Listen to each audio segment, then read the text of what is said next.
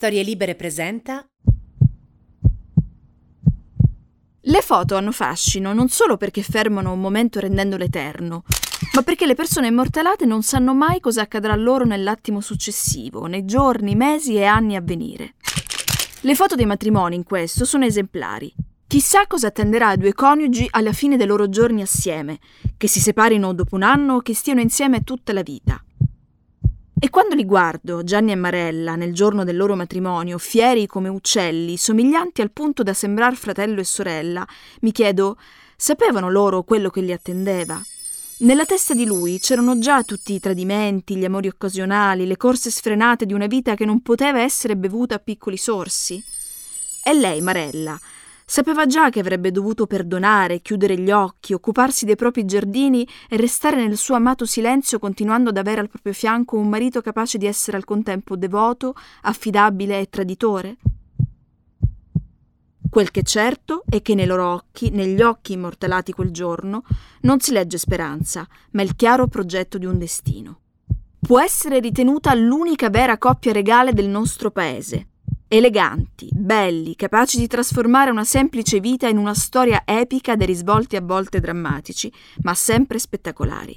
Gianni Agnelli e Marella Caracciolo, l'avvocato e il cigno.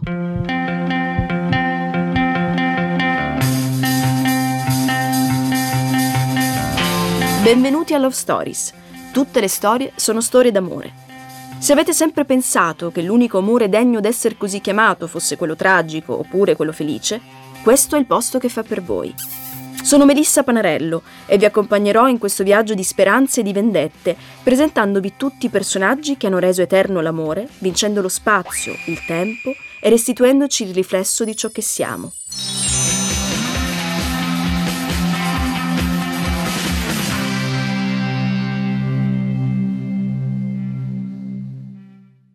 Virginia Bourbon del Monte era una donna eccentrica, moderna, che detestava Torino e le regole che la famiglia di suo marito Edoardo Agnelli, appassionato d'arte e deceduto prematuramente in un incidente aereo, le imponeva. Aveva un leopardo come animale domestico e di lei Susanna, la terzogenita, ha scritto era bella, fragile, aveva 35 anni, era la madre squattrinata di sette figli che avrebbero un giorno ereditato un'immensa fortuna. Una vera e propria mezzosangue, padre di nobilissimi discendenze, una madre ereditiera statunitense, pochi mesi dopo essere rimasta vedova, conobbe e si innamorò di lei Curzio Malaparte, che le rivolse queste parole. Solo per te, Virginia, solo per te aprirò il cielo notturno alla mia fronte. Il sapore del mio sangue solo per te, Virginia, brucerà la bianca notte d'estate. Da una donna così piena di contraddizioni e bellezza non poteva che nascere il 12 marzo 1921 una delle figure più affascinanti, carismatiche e potenti del Novecento italiano, Gianni Agnelli, secondo di sette figli che erediterà dal padre le orecchie a sventola, dalla madre l'eccentricità e dal nonno l'acume e l'azienda, quella Fiat che è stata la prima e vera e propria industria italiana, che ha portato intere famiglie a lasciare le loro province e la povertà promettendo un futuro migliore. Gianni cresce insieme alle sue sorelle, guidato dalle cure di una tata inglese, la signora Constance Parker. È un ragazzino vivace, burlone, le sorelle ne sono deliziosamente infastidite e più diventa grande, più va affinandosi quel fascino che farà capitolare centinaia di donne ai suoi piedi. Piace moltissimo Gianni, fin da adolescente. È indomito, brillante e non nasconde la sua passione per le ragazze che si accapigliano per passare anche solo poche ore con lui. Subito dopo la guerra, in estate, Virginia porta i suoi figli a villeggiare nella tenuta toscana dei Caracciolo di Castagneto, famiglia aristocratica di ascendenza napoletana. Filippo Caracciolo e Margaret Clark sono i genitori di quella che diventerà la migliore amica di Maria Sole, Cristiana e le altre sorelle di Gianni. Si chiama Marella, è una ragazza raffinata, di buone maniere, abituata a parlare a bassa voce, rigorosamente in francese o in inglese, negli immensi salotti della sua infanzia, a testimoniare la propria presenza solo con un frusciare d'abiti. Tutto il contrario di Gianni, insomma, che è uno che si lancia in mare dagli elicotteri, che gioca continuamente con la vita, come se non gli importasse di perderla. In questo il suo Marte congiunto alla Luna è esemplare, entrambi in ariete, segno che di certo non manca di coraggio. Gli amici ricordano ancora con terrore le corse sfrenate in automobile, quando Gianni divorava l'asfalto con le sue macchine sportive, un centauro senza paura che ha sempre fatto meno dell'autista. Insomma, l'ascendente Sagittario si sente proprio tutto. Questa fame di vita viene in parte stemperata dalla figura rigida e autorevole del nonno Giovanni, senatore e fondatore della Fiat, che per Gianni è l'unica figura maschile di riferimento, sebbene così diverso da lui. A 23 anni lo chiama in azienda, ma gli dice che prima di mettersi a lavorare seriamente bisogna togliersi tutto dalla testa, ogni capriccio. Così Gianni mette il naso fuori, assaggia un po' la vita prima di partire per la guerra che lo porterà in Russia fino al 1941. Dopo la fine del conflitto, dopo essersi maciullato una gamba in macchina, il caso vuole però che in quell'occasione non guidasse lui, ma un sottufficiale tedesco, Gianni eredita l'azienda dal nonno, che muore lasciando tutto in mano al nipote. Non è un'impresa semplice, la fabbrica è andata in rovina con i bombardamenti e si deve ricominciare da zero. Per questo, quando Vittorio Valletta, fedelissimo di Agnelli Senior, gli dice ci sono due possibilità, o il presidente della Fiat lo fate voi o lo faccio io. Gianni risponde candidamente. Ma di certo voi, professore. Non era ancora il momento di prendersi delle responsabilità così grandi, e in questo molti membri della famiglia Agnelli si somigliano. La vita di Gianni Agnelli può sommariamente dividersi in tre fasi.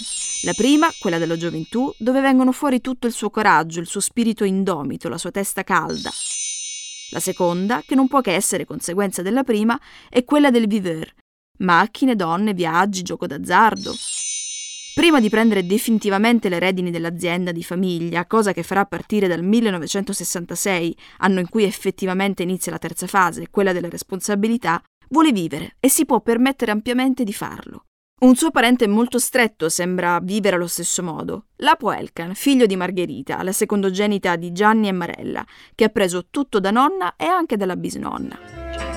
Dopo i furori marziani iniziano gli anni gioviali, quelli della dolce vita, dell'eleganza e delle sbruffonate e soprattutto dei molteplici amori.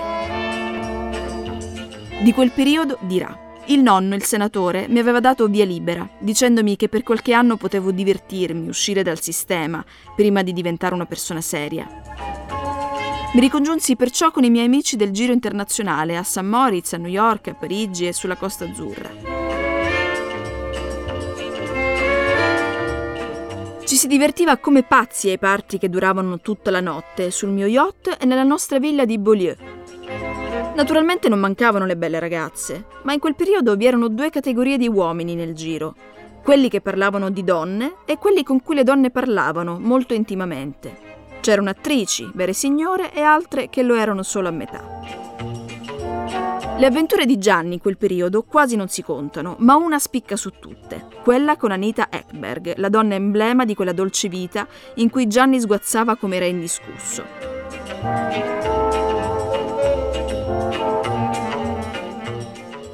L'ex modella e stilista Jackie Rogers nel documentario Il Principe racconta Ero uscita con il suo interior designer che mi disse andiamo da Gianni Agnelli al Grand Hotel, sono sicuro che è con Anita Ekberg. E io, oh fantastico. Siamo andati all'hotel e Gianni non chiudeva mai a chiave la porta. Le luci erano molto basse. C'era della musica. E c'era Gianni a letto con Anita Ekberg. Noi abbiamo iniziato a ridere, abbiamo acceso le luci e lei ci ha inseguito mezza nuda nel corridoio con quel suo enorme seno. La mattina dopo Gianni mi ha chiamata dicendo è stato stupendo. Nei primi anni 50 intreccia la prima relazione stabile, si fa per dire, con Pamela Digby, una donna inglese divorziata. L'ex di lei non è però uno qualunque, ma il figlio di Winston Churchill e subito dopo il divorzio è stata, prima che con il rampollo Agnelli, l'amante di Ali Khan, famoso playboy dell'epoca. Un ometto abbronzato e stempiato di poca bellezza che immagino dovrà aver avuto qualche altra virtù nascosta. Ali Khan si stufa però di Pamela e punta sulla ben più affascinante Rita Hayworth. Così una sera, a uno dei tanti ricevimenti in smoking e tiare, Alicane si guarda in giro nella speranza di trovare qualcuno a cui mullare Pamela e tac! Ecco Gianni Agnelli, che coglie l'invito dell'amico e il giorno dopo porta con sé Pamela nel suo yacht per un giro sulla costa. È probabile che quella con lei sia stata una relazione dettata da interesse, anche se in quel periodo Gianni poco si interessava ai risvolti politici. Però era pur sempre un Agnelli e a un certo punto, presto o tardi, anche a lui sarebbe toccato sposarsi, dirigere una volta per tutte la Fiat e mettere la testa a posto. La signorina Digby potrebbe dunque fare al caso suo e in effetti compie il suo dovere, perché grazie a lei il selvaggio Gianni, il ragazzo che si tuffava in mare dagli elicotteri, diventa credibile a livello internazionale, portando lustro anche all'azienda di famiglia. Lui, per ringraziarla, le regala un super appartamento nel quartiere più bello di Parigi e lei pensa che ormai sia fatta. Ecco, adesso ci sposiamo, pensa, e per l'occasione si converte addirittura al cattolicesimo. Ma per lui è un sentiero assolutamente non percorribile e a complicare le cose arriva Anne-Marie d'Estenville, conosciuta a una festa in una di quelle che gli piaceva chiamare le Grand Nuit Blanche, le grandi notti bianche, colore della sua droga preferita che quella sera assume in quantità considerevole. Al party, inaspettatamente, si presenta Pamela e inizia la scenata epocale. Gianni fa salire Anne-Marie in auto e partono insieme in una di quelle corse sfrenate che in altre occasioni sa gestire meglio. È il secondo brutto incidente per lui. La gamba gli va in cancrena e rimane per mesi all'ospedale.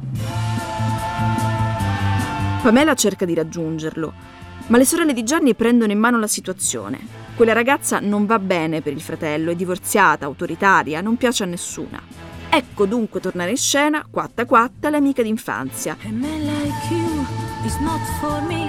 Una ragazza che Gianni ha sempre definito stupenda e che tutti gli uomini vogliono sposare. Marella, pazzamente innamorata del rampollo Agnelli già dai tempi della guerra e che è rimasta a osservare in silenzio mentre lui si divertiva per il mondo scorrazzando da un party all'altro, accompagnato da una grande quantità di donne. Mentre osserva Gianni da lontano, continuando a dire a Maria Sole e a Cristiana, Agnelli, quanto il loro fratello le facesse battere il cuore, Marella non sta con le mani in mano e dopo il diploma si trasferisce prima a Parigi per frequentare l'Accademia di Belle Arti, poi l'Accademia Julienne e infine vola a New York dove lavora come fotografa e assistente di Erwin Blumenfeld, che collabora con Life, Vogue, Harper's Bazaar. Quando Gianni è in ospedale è lei a prendersene cura e a lui finalmente si accende la lampadina. Visto che è tanto stupenda quella ragazza, visto che in molti se la contendono, non sarebbe forse il caso di sposarla?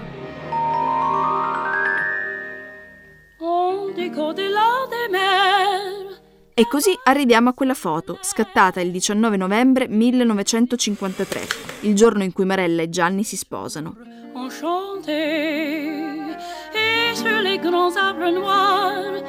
Come cornice scelgono il modestissimo castello di Osthoffen a Strasburgo, dove il padre di lei è rappresentante diplomatico. La madre di lei è molto preoccupata, la fama di Gianni è quella dello sciupa femmine, ed è solito dire cose che certo non fa piacere sentire a una madre la cui figlia è stata appena portata all'altare, tipo che solo le cameriere si innamorano e che bisogna trattare le signore come sgualdrine e le sgualdrine come signore. Eppure Gianni, anche se non è un cameriere, è davvero innamorato di Marella.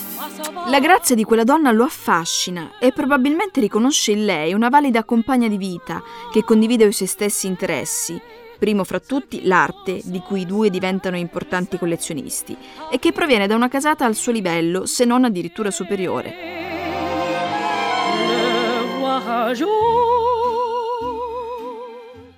Una delle nipoti di Marella descrive così i primi mesi di matrimonio della zia. Trascorse i primi mesi sdraiata sul divano, sorseggiando spremuta d'arancia e leggendo libri sulla poesia francese.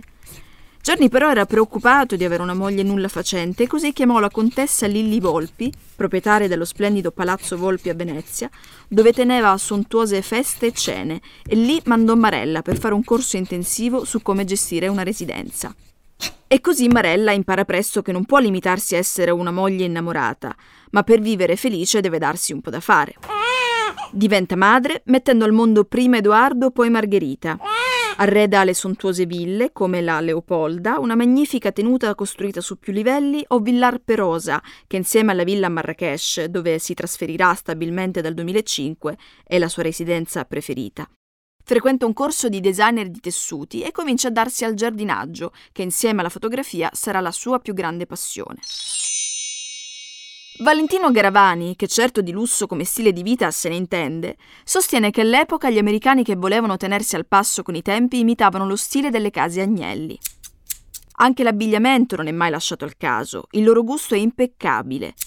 Sempre Valentino racconta che Marella frequentava spesso il suo atelier, che era una donna dai gusti semplici, dal corpo straordinario, il collo lunghissimo leggendario fotografato da Richard Avedon, che le è valso il soprannome di Cigno. Gianni Agnelli ha fatto del proprio stile un emblema. Dalla cravatta che portava più corta sul davanti all'orologio sopra il polsino, che molti hanno cercato di imitare dopo senza raggiungere i suoi livelli di grazia ed eleganza. Dance me to your beauty with a burning violin. Non era conforme nemmeno nel vestire, eppure non è mai stato nemmeno per un giorno della sua vita pacchiano, volgare, fuori luogo. Lift me like an olive branch and be my homeward dove. Il corrispettivo americano degli agnelli sono i Kennedy, coppia di giovani rampanti ed eleganti che portano una ventata d'aria fresca nella Casa Bianca. I quattro non tardano a diventare amici. Fanno le vacanze assieme e si rischia l'incidente diplomatico quando Gianni e Jacqueline passano delle giornate decisamente molto spensierate sulla costiera malfitana, a bordo dell'Agneta, la barca a vela di Mogano degli Agnelli. Si dice che i due fossero diventati amanti e tutto si può dire di JFK tranne che non fosse uno capace di sentire odore di corna, giacché pure lui si dava parecchio da fare in giro.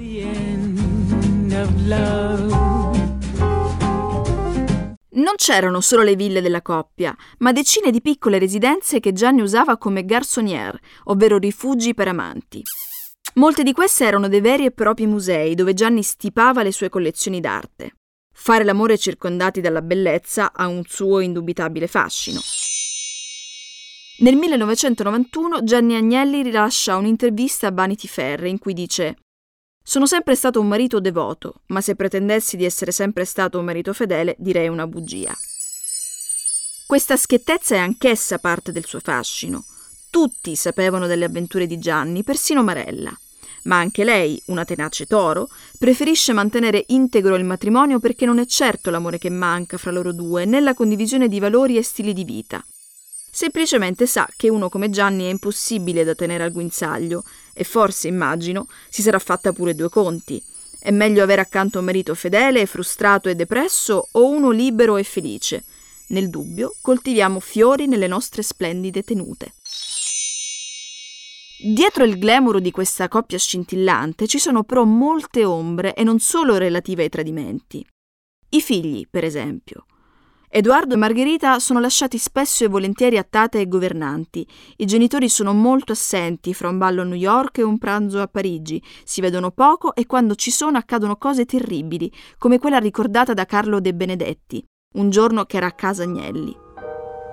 Ho incontrato Margherita solo una volta in vita mia. Ero con suo padre. Quando a un certo momento si è aperta la porta ed è entrata Margherita, completamente rasata. Agnelli la guardò e le chiese che cosa hai fatto? E lei rispose, almeno ti sei accorto di me. E andò via. Ancora più complicato il rapporto con Edoardo, il figlio maggiore, come nella migliore tradizione padre potente, figlio sensibile troppo sensibile per i gusti di Gianni, troppo sentimentale e troppo intelligente. E se sei molto intelligente è difficile che tu possa essere anche coraggioso.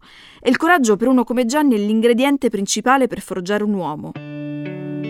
Non è stato insomma facile per un ragazzo e poi un uomo della natura di Edoardo doversi confrontare con una figura come quella del padre, un uomo veloce come la droga che tanto gli piaceva consumare.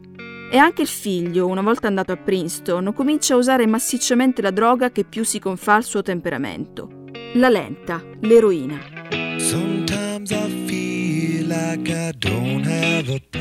Diversi anche in questo padre e figlio. Edoardo sentiva come insopportabile il destino a lui riservato, ovvero diventare capo della Fiat e d'altro canto il padre non se la sentiva di affidare a un figlio così poco di polso un'azienda tanto importante Designerà per questo il nipote Giovannino, ragazzo intelligente, figlio di Umberto, che morirà prematuramente a 32 anni, e successivamente a John Elkan, figlio di Margherita.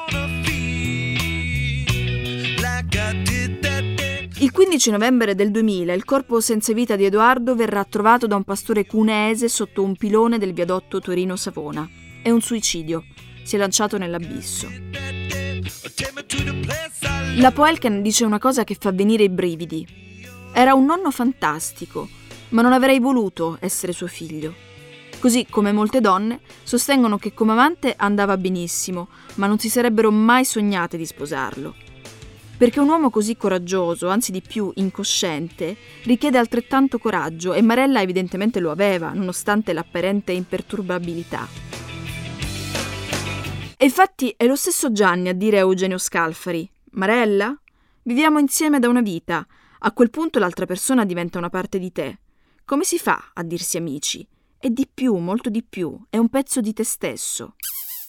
La morte di Edoardo è un colpo durissimo per Gianni, che improvvisamente sembra essersi svegliato da un lungo sonno ricco di sogni incantevoli.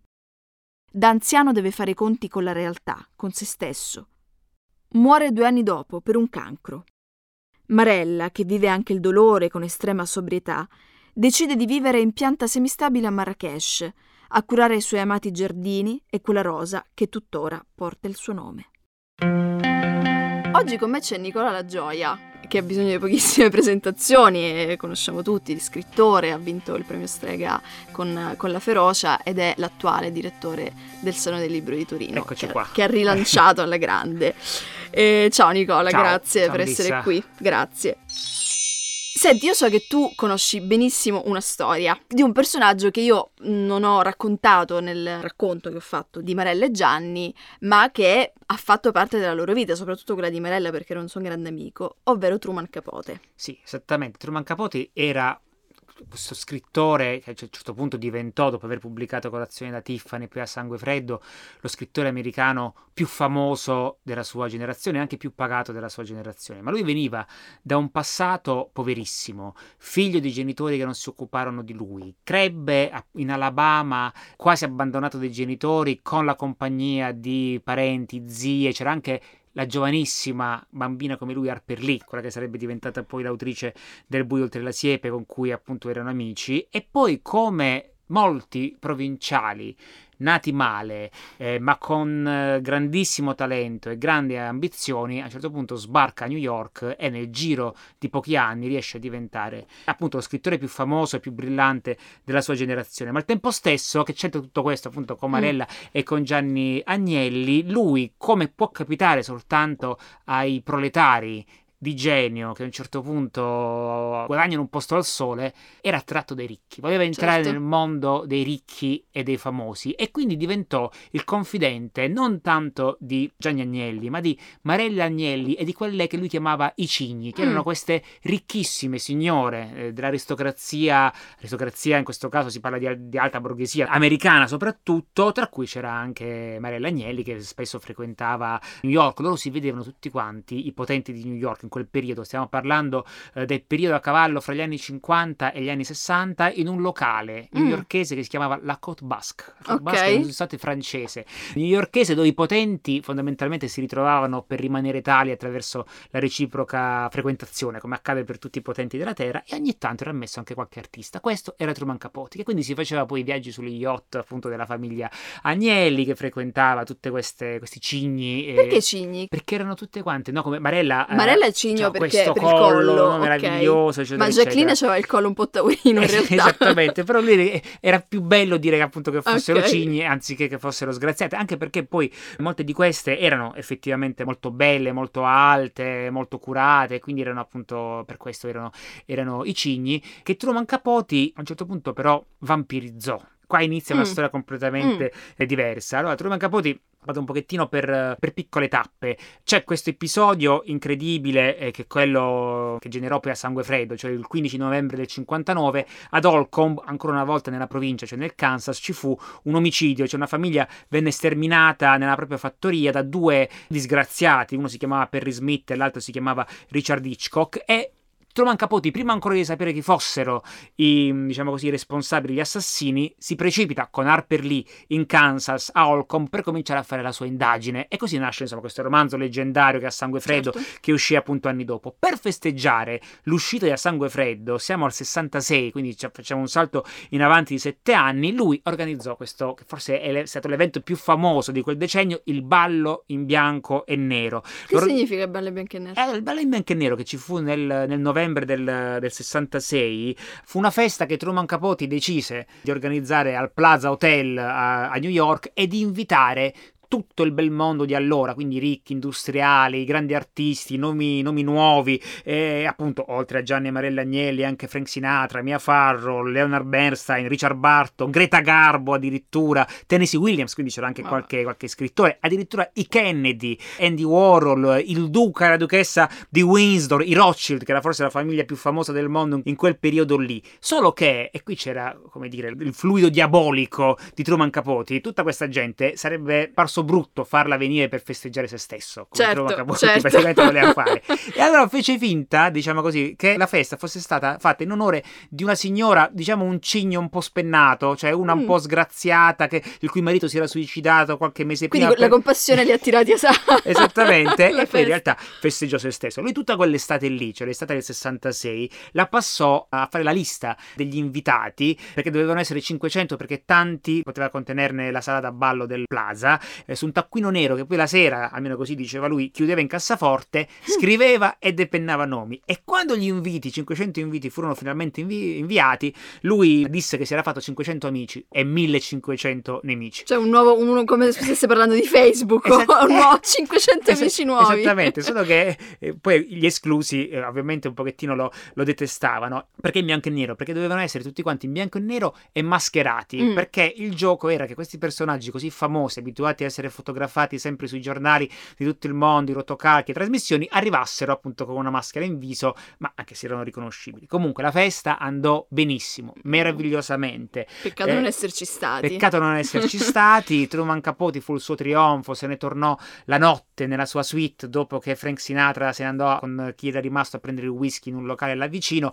e dice i ricordi della serata continuavano a fioccarmi in testa come se fosse, come se fosse neve, come se la festa continuasse continuasse nella sua testa. Qui però c'è l'apice della celebrità, della fortuna di Truman Capote, ma da là in poi ci mm. sarà appunto come nei migliori romanzi, anche se questo è un romanzo, il rovescio di fortuna certo. rispetto a questo bel mondo. Perché Truman Capote decide a un certo punto di scrivere questo romanzo che sarebbe dovuta essere, nelle sue intenzioni, addirittura avrebbe dovuto rivaleggiare con la recherche di Proust, che si chiama Preghiere Saudite, che fu un romanzo incompiuto. E cioè, così come lui aveva vampirizzato in qualche modo in A sangue freddo Tito, i sottoproletari, i disgraziati, gli assassini della famiglia Holcomb, decise di vampirizzare il bel mondo, cioè di scrivere un romanzo in cui questi qua fondamentalmente li sputtavano tutti quanti, anche perché molti di questi custodivano dei segreti, dei segreti eh, terrificanti, certo. cioè questo ristorante di cui parlavamo prima, la Côte Basque, era un posto in cui insieme agli affari questi facevano pettegolezzi e come nel Fight Club eh, l'importante era che quello che si diceva nella Côte Basque rimanesse nella Côte Basque, non poteva eh, in qualche modo varcare quelle mura. Ora c'era una storiella mm. di quelle che si raccontavano che riguarda una signora che si chiamava Anne Hopkins che spesso veniva raccontata, che spesso veniva arricchita di particolari e che Truman Capote in qualche modo andava ascoltando e appunto mettendo insieme i pezzi del puzzle. Insomma, questa Anne Hopkins gli era morto in marito alcuni anni prima, ma in realtà si diceva alla Basque che fosse stata lei ad ammazzare mm. il marito con un colpo di fucile e poi con la complicità della suocera, che non avrebbe mai potuto ammettere insomma che uno scandalo del genere scoppiasse, era riuscita in qualche modo a tenere nascosto tutto, tutto quanto, cioè non l'omicidio del marito, ma il fatto che non fosse stata lei. Questa cosa qui Truman Capote la raccontò. La raccontò e praticamente Anne Hopkins e Anne uh, Woodward, cambia semplicemente il, il, cognome, ma poi tutto il resto era totalmente riconoscibile. E il problema è che questo romanzo, Preghiere Saudito, cominciò a essere pubblicato a puntate su Esquire. Era attesissima perché il romanzo di Truman Capote successivo ad A Sangue Freddo, quindi tutta la gente si catapultò sul numero di Esquire dove c'era la Cote Basque e questa cosa segnò la fine di Truman Capote perché lì lui raccontava appunto le malefatte di Anne Woodward E tra l'altro la maldicenza soprattutto era, oltre insomma, al fatto di aver tirato fuori questo scheletro dall'armadio, nei confronti degli altri cigni che venivano raccontate nei loro tradimenti o nei tradimenti dei mariti. Nelle loro piccolezze, nelle loro piccolezze certo, capito? certo. Vennero ridicolizzate. Anche Marella quindi? Anche Marella, tutte Mm. quante insomma in qualche modo. E, e qui però scattò l'ostracismo di queste qui. Ma prima che scattasse l'ostracismo ci fu anche una tragedia, perché Anne Woodward, questa appunto che fu sputtanata in questo modo qui, mentre Squire era ancora in edicola, si suicidò. Mm, Si ammazzò ecco. con una superdose di Seconal, che era un sonnifero che all'epoca veniva molto venduto per, per dormire, ovviamente, non per ammazzarsi. Tutte quante, a un certo punto, queste tolleravano i tradimenti dei, dei mariti, ma non potevano tollerare che quello che forse...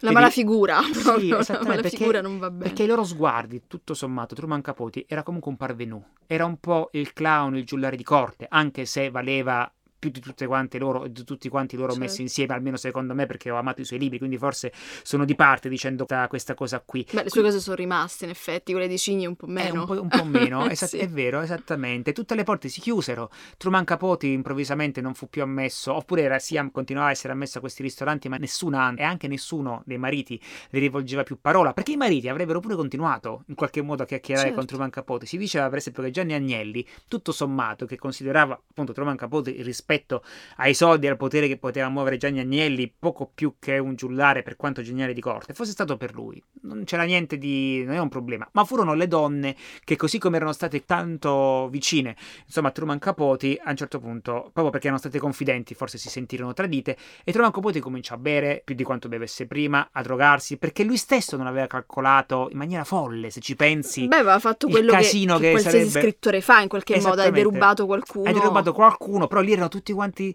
strariconoscibili e se sono riconoscibili proletari, tutto sommato non ti fanno niente, specie se sono due condannati a morte come i due del sangue freddo. Se è il bel mondo, il potere vero. Qui però c'è da dire una cosa, questa Anne Woodward che si suicidò col Seconal, qui c'è un elemento drammatico. In qualche modo fa una citazione biografica di Truman Capote, perché la mamma di Truman Capote si era ammazzata anche lei col Seconal, quindi forse Mm, fu un modo per pensa. punirlo. Ora, per quanto possa essere arrivato a capire io, forse addirittura Truman Capote con questo sputtanamento fu- era il suo modo contorto di rendere anche omaggio a queste donne e a questi uomini. Qualche biografo a sua volta diceva che lui si, si volle vendicare perché sua madre era una di quelle, era poverissima, sua madre era Mm. un po' squinternata come donna, appunto l'aveva mezzo abbandonato, eccetera, eccetera, però lei voleva emanciparsi, voleva anche lei accedere a questo bel mondo e non avendocela mai fatta, forse fu un modo di Truman Capote per vendicarsi per interposte persone. Questo non lo so, insomma, se, se è così. Sta di fatto che a me fa tenerezza questo bambino cresciuto, perché Truman Capote, per esempio, che aveva avuto questa infanzia tristissima, pensa, c'è una cosa mi è rimasta proprio impressa. Lui era disperato quando era piccolo perché appunto abbandonato dai genitori, la mamma tornava ogni tanto a prenderlo Mm. e compariva dal nulla e poi non si sapeva, poi scompariva e non si sapeva quando sarebbe tornata e lui ci stava proprio Quindi eh, malissimo. sviluppava un senso di abbandono e di attaccamento, poverino, totale. O- oppure lei quando se lo portava con sé, se lo portava con sé eh, negli appuntamenti con gli amanti, poi lo chiudeva in una stanza buia e lui si svegliava nel cuore della notte, non trovava nessuno e cominciava a piangere. Cioè, proprio un- questo fa parte un po' della leggenda, ma a me mi ha colpito moltissimo. Lui talmente era eh, affezionato a questa mamma e però al tempo stesso tradito nell'amore da questa mamma che ricordava qual era la scia di, di profumo che lei si lasciava dietro, che era un profumo che si chiamava Sera di Parigi e la leggenda vuole che una sera lui, nel paesino in cui abitava con gli zii, nella profumeria, vide una boccetta di Sera di Parigi e per annegare la disperazione se la comprò e se la beve. E se la beve, Cioè, una pensa, cosa eh, tremenda. E pazzesco. quando lui, il piccolo Capoti, a otto anni andò via da questo paese, dove però era coccolato, diciamo così, dalle eh, sue mamme ad- adottive, che erano questi, questi parenti, per festeggiare il fatto che, che se sarebbe partito, perché poi andò a New York a soli otto anni, perché poi la mamma se lo portò dietro a un certo punto, organizzò anche là una grande festa nella provincia, il bambino, con una festa con tante scatole, sorprese, addirittura delle tartarughe nelle scatole, e quindi fu una specie di versione in scala di quello di che quello fu sarebbe diventato quindi dopo. se la leggi così ti Certo, affezioni a certo. uno come Truman Capote. Sì, ma probabilmente voleva anche un po' sporcare no, questi cigni, perché mh, voglio dire, no? Se vieni da una casa, una, un ambiente familiare dove tutto in qualche modo lurido e tu vuoi invece scintillare, nel momento in cui trovi quello scintillio lo vuoi un po' sporcare, cioè vuoi fare anche il percorso inverso. Guarda, questo sì, c'è il bambino mezzo sporco con la bicicletta scassata, poi passa il bambino tutto vestito bene con la bicicletta scintillata, beh uno sgambetto almeno se eh, esatto. glielo fai perché esatto. altrimenti non c'è proprio giustizia, salvo poi volere anche tu, come era giusto che Truman Capote esatto. volesse, andare con la bicicletta scintillante. Sì, forse scattò anche qualcosa del genere. Sta di fatto però che purtroppo, proprio per tutte queste disavventure, Preghiere Saudite non vide mai la luce per intero. Noi abbiamo soltanto una parte del romanzo, insomma 150, 180 cartelle, ora non, non ricordo con precisione quante fossero, perché Truman Capote è minato da alcol, droghe e vita sregolata a cui era stato portato però anche da tutti questi rifiuti, alla fine morì, insomma, prima che, che il romanzo uscisse. Ma il, il, romanzo verrà pubblicato fra poco in una nuova edizione per Garzanti e tu ne hai curato l'introduzione, vero? Sì, sì, ah. il, il, romanzo esce eh, di nuovo in una nuova edizione a novembre per, mm. per Garzanti, che è un po' l'editore italiano di Truman Capote, e loro mi hanno chiesto di scrivere una prefazione, io ne sono stato felicissimo, anche proprio perché Truman Capote è uno di quegli scrittori in cui la biografia è proprio è letteratura. romanzesca. Certo. Se voi ci pensate, tra l'altro, a proposito di cose ri- che ricorrono, che dialogano fra un romanzo all'altro. Io ho parlato prima di questa Anne Woodward che, che ammazzò il marito. Questa era un'altra che veniva dalla provincia, che voleva emanciparsi, che per emanciparsi si sposò uno ricco, che poi lo ammazzò quando lui scoprì i tradimenti di lei. Beh, e, se ci, e, se ci, pensi è la versione un po' hard-boiled di Holly Golightly, eh, la protagonista di Colazione da Tiffany. Certo. Anche lei veniva dalla provincia, anche lei voleva emanciparsi, anche lei si prostituiva. Poi nel film eh, questa cosa della prostituzione di Holly Golightly non c'è, ma nel libro è abbastanza chiaro. E qui c'è un altro indizio, Holly Golightly a propria volta è un nome di fantasia nel romanzo, mm-hmm. perché il vero nome di Holly Golightly è Lula May. E Lily May era invece il nome della mamma di Truman Capote, quindi vedi, ah, ritorna pensa, vedi. in continuazione. Ognuno ha la propria storia che ripete all'infinito. Esattamente, al di là di tutto lo scintillio di quel mondo, eccetera, eccetera, secondo me forse la lezione che non credo che valga soltanto per la letteratura, ma in generale, è che ciò a cui noi siamo più attaccati è ciò che ci ha fatto più soffrire non poche volte sono la stessa cosa e quella roba lì o ti distrugge o ti emancipa, oppure come nel caso di Truman Capote ti distrugge dopo averti emancipato, però è uno di quei nodi della vita che sono indistricabili e che forse la letteratura può raccontare. Bellissimo. Grazie Nicola. Prego. Grazie mille. Parafrasando Santa Teresa d'Avila, Truman Capote scrive in Preghiere esaudite si versano più lacrime per le preghiere esaudite che per quelle non accolte. Ecco, ci sembrava una frase molto, molto adatta alla storia di Marelle Gianni.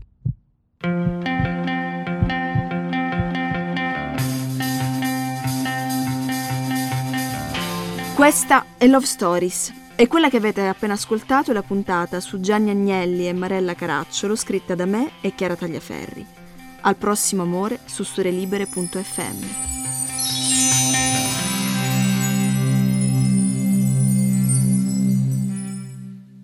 Una produzione storielibere.fm di Gianandrea Cerone e Rossana De Michele. Coordinamento editoriale Guido Guenci. Post produzione audio era zero.